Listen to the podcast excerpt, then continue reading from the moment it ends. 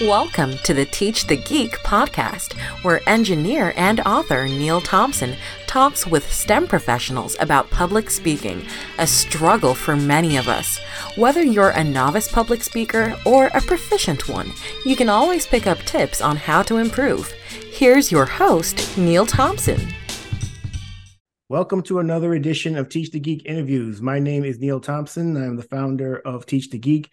I work with technical professionals so they can present more effectively, especially in front of non technical audiences. And you can learn more about that at teachthegeek.com. Again, that's teachthegeek.com. Today, my guest is Melodi McNeil. Her title is Director of Regulatory Policy and Intelligence.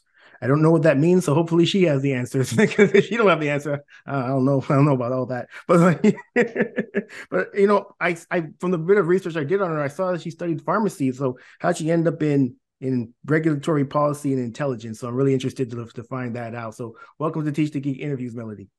Thank you. I really appreciate the invitation. So I, as I said in the intro, that you studied pharmacy. So what was the motivation to to study that? I always loved the sciences when I was in high school. I loved chemistry, biology, but I knew that I did not want to be a physician. I was interested in the science itself, but the immediacy and the reality of, you know, having my hand in someone's chest cavity was definitely not going to be for me. And as a 17 year old, I didn't really have the role models for uh, a clear understanding of what it meant to do, quote, research. I was certainly aware of the concept of research, but I didn't know anything about academia and I didn't know, you know, what was I going to be re- researching? Who would be decide what I'd be researching? I, I just didn't know that world at all. But pharmacy felt like a practical outlet for my interest in the sciences. Um, knowing what I know now, I might have, say, pursued a, a, PhD in medicinal chemistry. I might have become a, a, formulation scientist for a pharmaceutical company or something like that. But at the time, you know, I think pretty much everyone um, has experience with going to their local pharmacy and getting a prescription filled. And that just struck me as a practical way of using my interest in science. And even as a teenager, I was very, very practical. I was very focused on what kind of career I could have that I could support myself. And I knew that healthcare was a, a robust, um, a robust career option that would serve me well. And it has. Nice. So once you finished that degree, did you actually work as a pharmacist? I did. I worked as a pharmacist in local community hospitals for many, many years. So um, I can definitely say that I have um, proved my myself in the clinical pharmacy arena. Yes. Okay, but eventually you stopped doing that because you're doing something completely different now. So what I guess was the motivation to leave being a pharmacist to do what you I guess the the, the path that you ended up taking? I, I'm doing something different but related. I definitely still consider myself a healthcare professional. I definitely still feel that I am making a contribution to public health, albeit in a, a very different, I might even say indirect way. Um, so I worked as a clinical pharmacist for many years and liked it, but it started to get very, very repetitive. And also, it started to get more and more what I'm going to call patient care focused. So keep in mind what I said a, a, second ago. I always loved the sciences, but the immediacy of direct patient care was never something that I desired.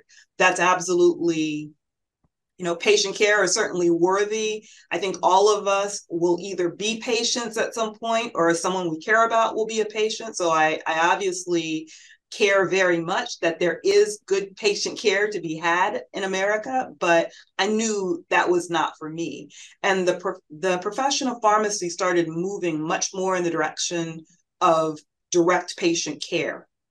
And so that combined with, as you might imagine, uh, most large hospital pharmacies are open 24 7.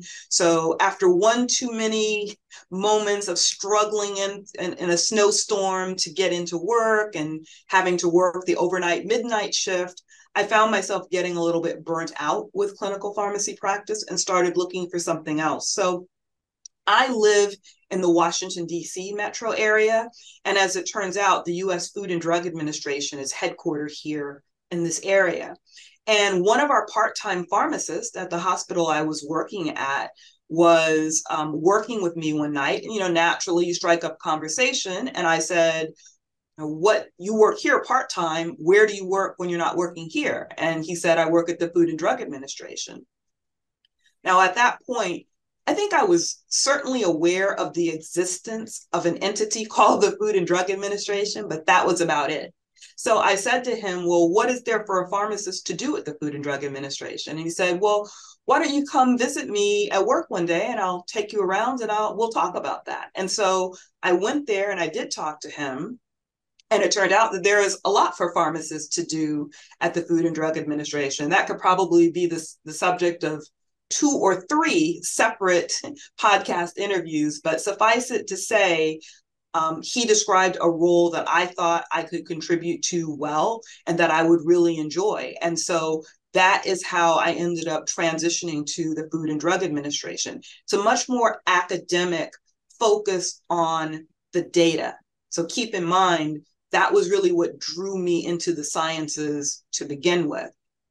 And for me, working at the Food and Drug Administration was an opportunity to learn about the data and to spend time kind of interrogating the data that are the basis of all of the drugs that are approved for use in the United States.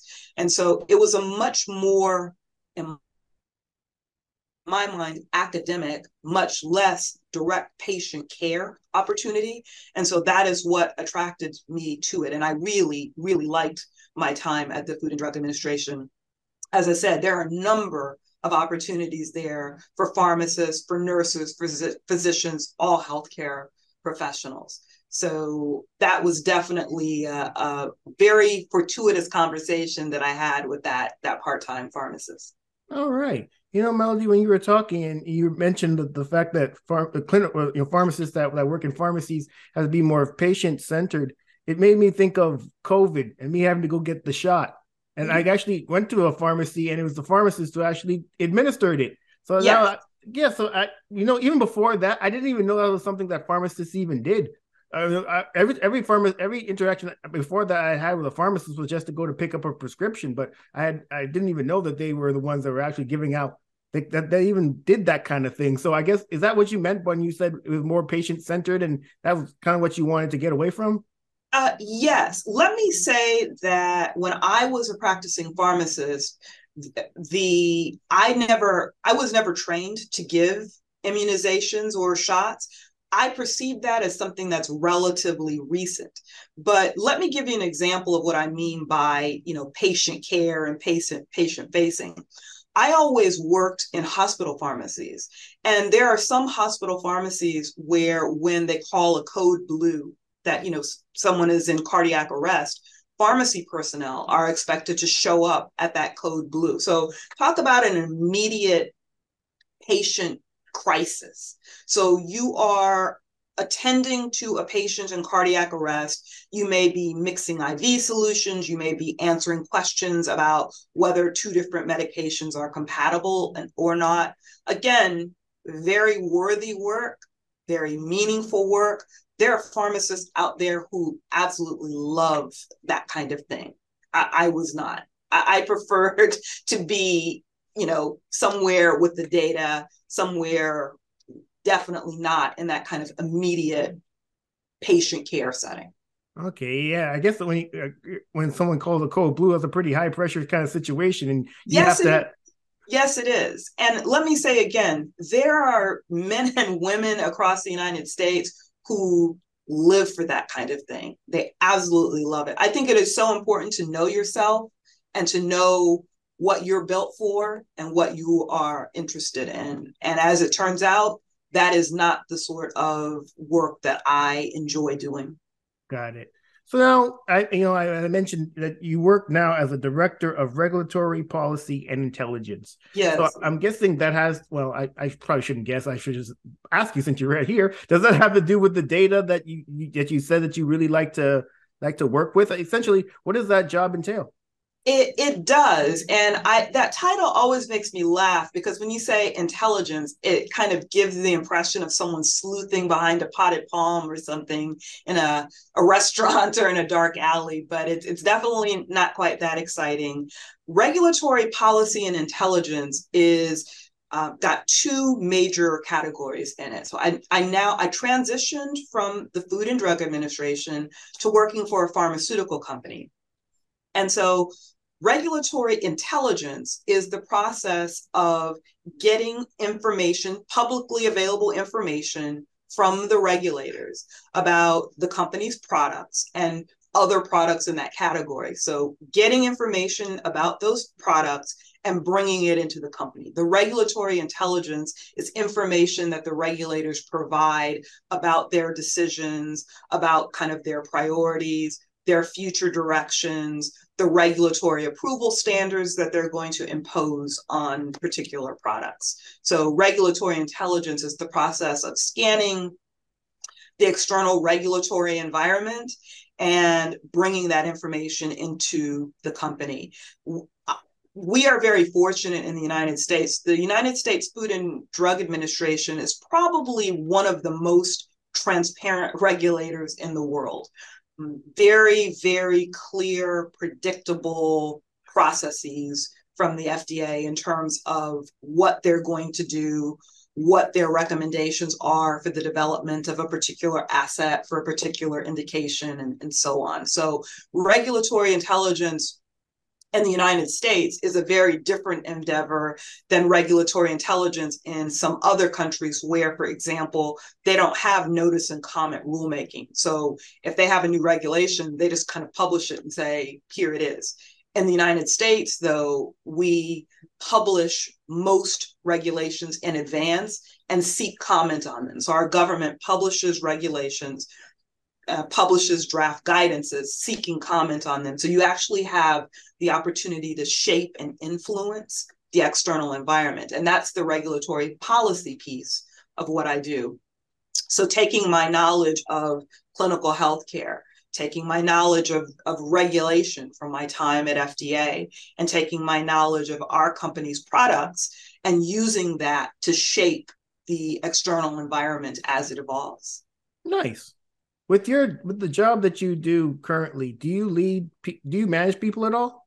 I do not. I'm an individual contributor. Oh, okay. i do i should say i should say formally i'm an individual contributor. I do have a lot of you know people that i mentor and i've certainly got colleagues who are less experienced than i am and so i do mentor and give them advice but formally no i'm an individual contributor when it comes to being led, what do you think the number one rule of leadership should be? It's a toss up between vision and communication skills. Um, my own leadership strength, I would say, is communication. I tend to be, probably because of my pharmacy background, I tend to be very precise and very detailed. And so if I am in a position of advising someone, um, mentoring someone, I tend to be fairly fairly precise and detailed about the guidance I'm giving them.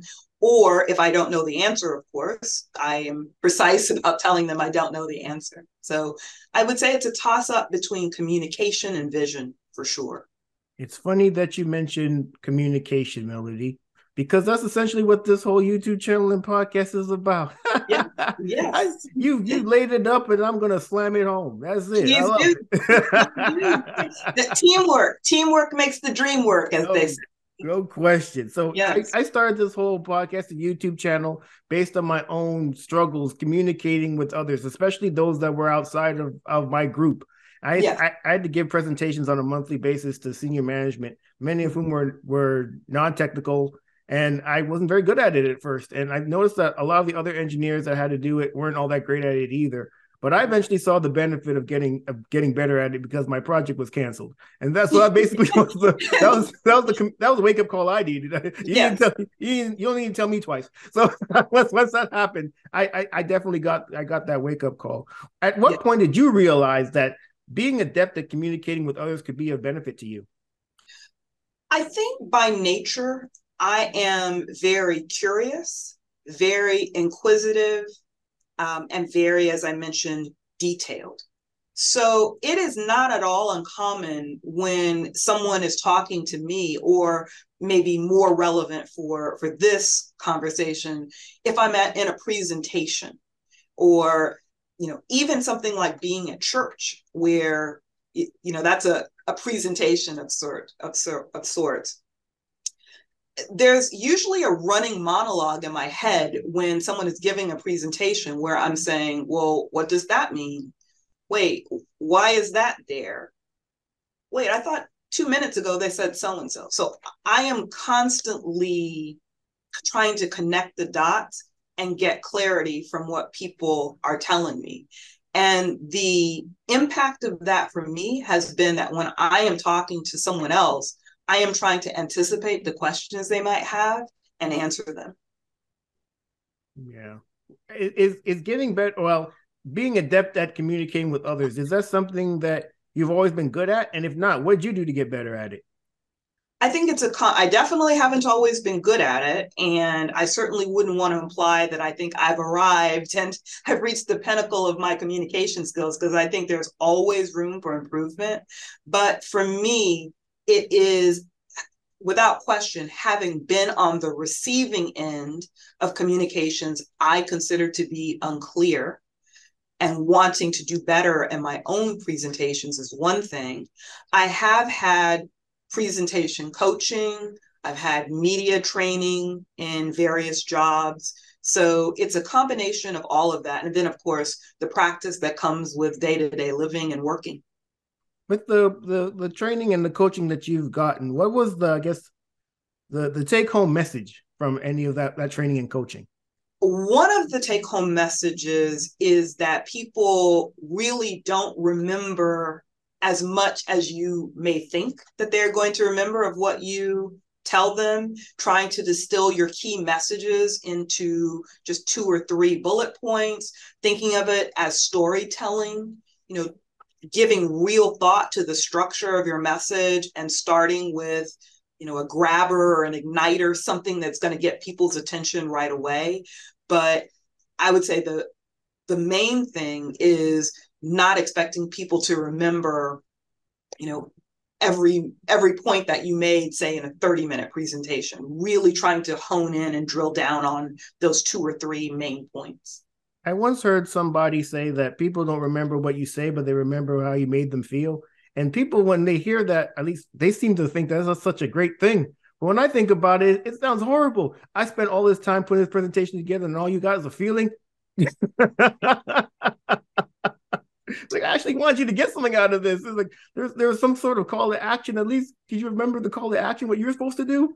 yeah, I. It's interesting that you mentioned that quote. I'm familiar with it as well, and that what that makes me think of is the fact that there are different communicating settings.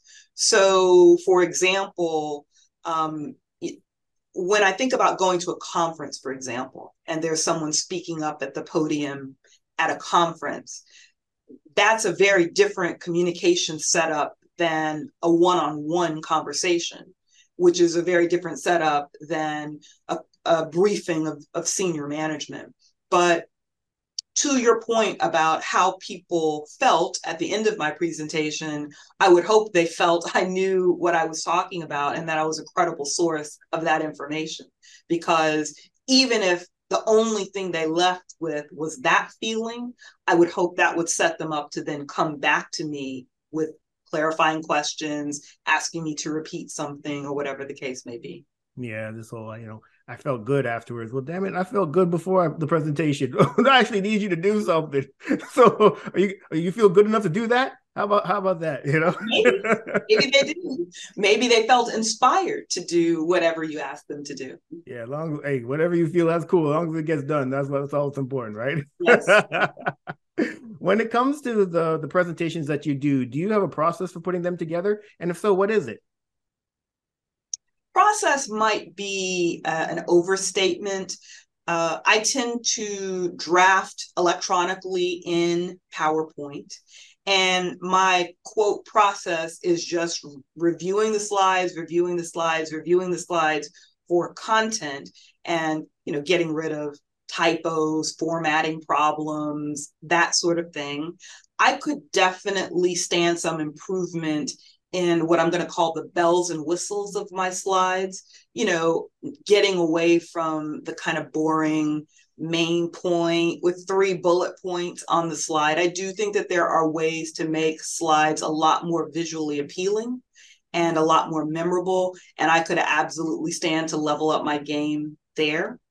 But once I get the slide content together, I am a believer in, I guess I'll call it rehearsal, actually spending some time speaking out loud the talking points that I'm going to do, thinking about how I'm going to get from slide to slide, trying to rehearse it enough to get rid of the filler words, you know, the ums, let me think, where am I, that kind of thing.